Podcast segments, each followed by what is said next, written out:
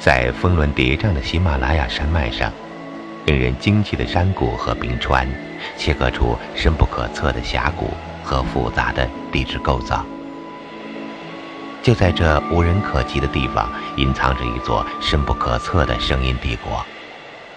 你很难亲眼看到，只能听到它的声音。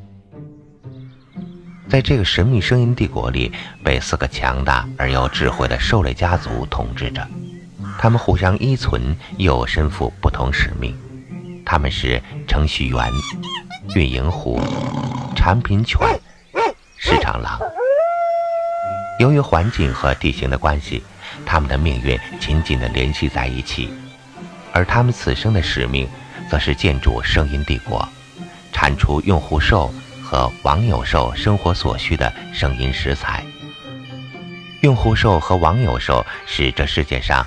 除了波士大帝之外，最挑剔的族群，处于四大族群食物链上端。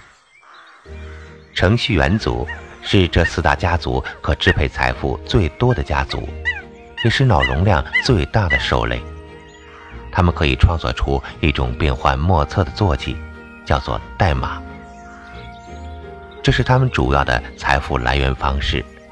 代码决定了声音帝国的各种建筑群。和景观配置，通过一个叫做服务器的介质建造和幻化出声音帝国的形态。但由于常年日以继夜的创作代码，程序员只有十根手指异常的灵敏和发达，同时母程序员数量几乎所剩无多，所以程序员组通常饥渴内向，交配欲望强烈。当性欲困扰着这个群族的生殖系统的时候，会将这种欲望肆无忌惮地发泄在代码的制作上。外界看来悄无声息，内部却波涛暗涌，充满危机。运营狐类这个兽族数量最为庞大，分工最为细致，资源最为分散，工作更为繁杂。同时，也是雌性兽类数量最多的家族。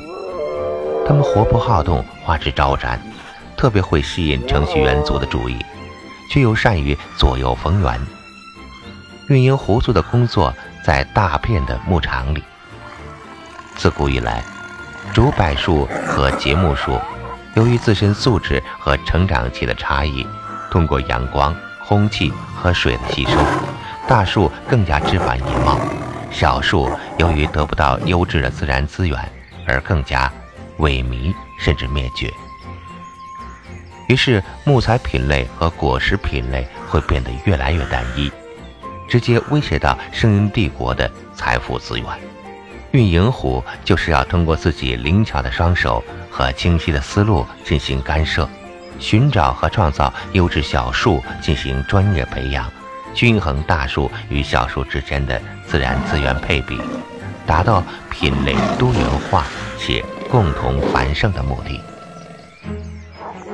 产品犬族，如果说产品犬族是一种富有审美情趣的兽类，是一点儿也没有错的。它们在色彩、声音、构架方面都有自己独特的品味和想象力。在声音王国的建造和提升工程中，他们起到了决定性的作用。他们通过自己对色彩、光线、使用体验上的经验和想法，决定了声音王国的外观和层次。同时，他们又是一群情商极高的族群，因为他们是程序员族和运营虎族之间的信使，且赋予他们工作和使命。建设中遇到的困扰。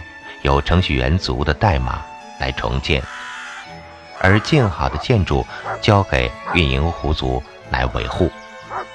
而对于庞大的程序员族和魅惑众生的运营狐族，需要巧妙利用自己的情商和智商，均衡与各兽类的关系，还要承受来自自然界的王者不是大地的巨大压力。所以，产品犬类通常工作劳苦。精神紧张，惶惶不可终日。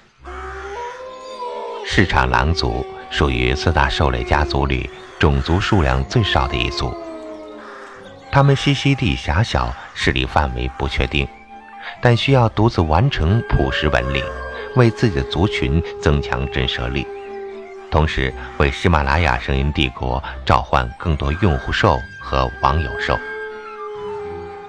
他们连续不断地吹响着微信公众号和微博公号，用巨大的声响获得了更多的兽类关注。不仅如此，他们需要敏锐的洞察力，像海绵一样的学习力，时刻关注其他山脉的市场狼族，关注他们吹响各种公号时的声响、节奏、频率反馈，进行反复的提升和测试，吹出最具有吸引力的音调，达到最佳的影响力，换来赖以生存的阅读量和转发量，日以继夜，子子孙孙。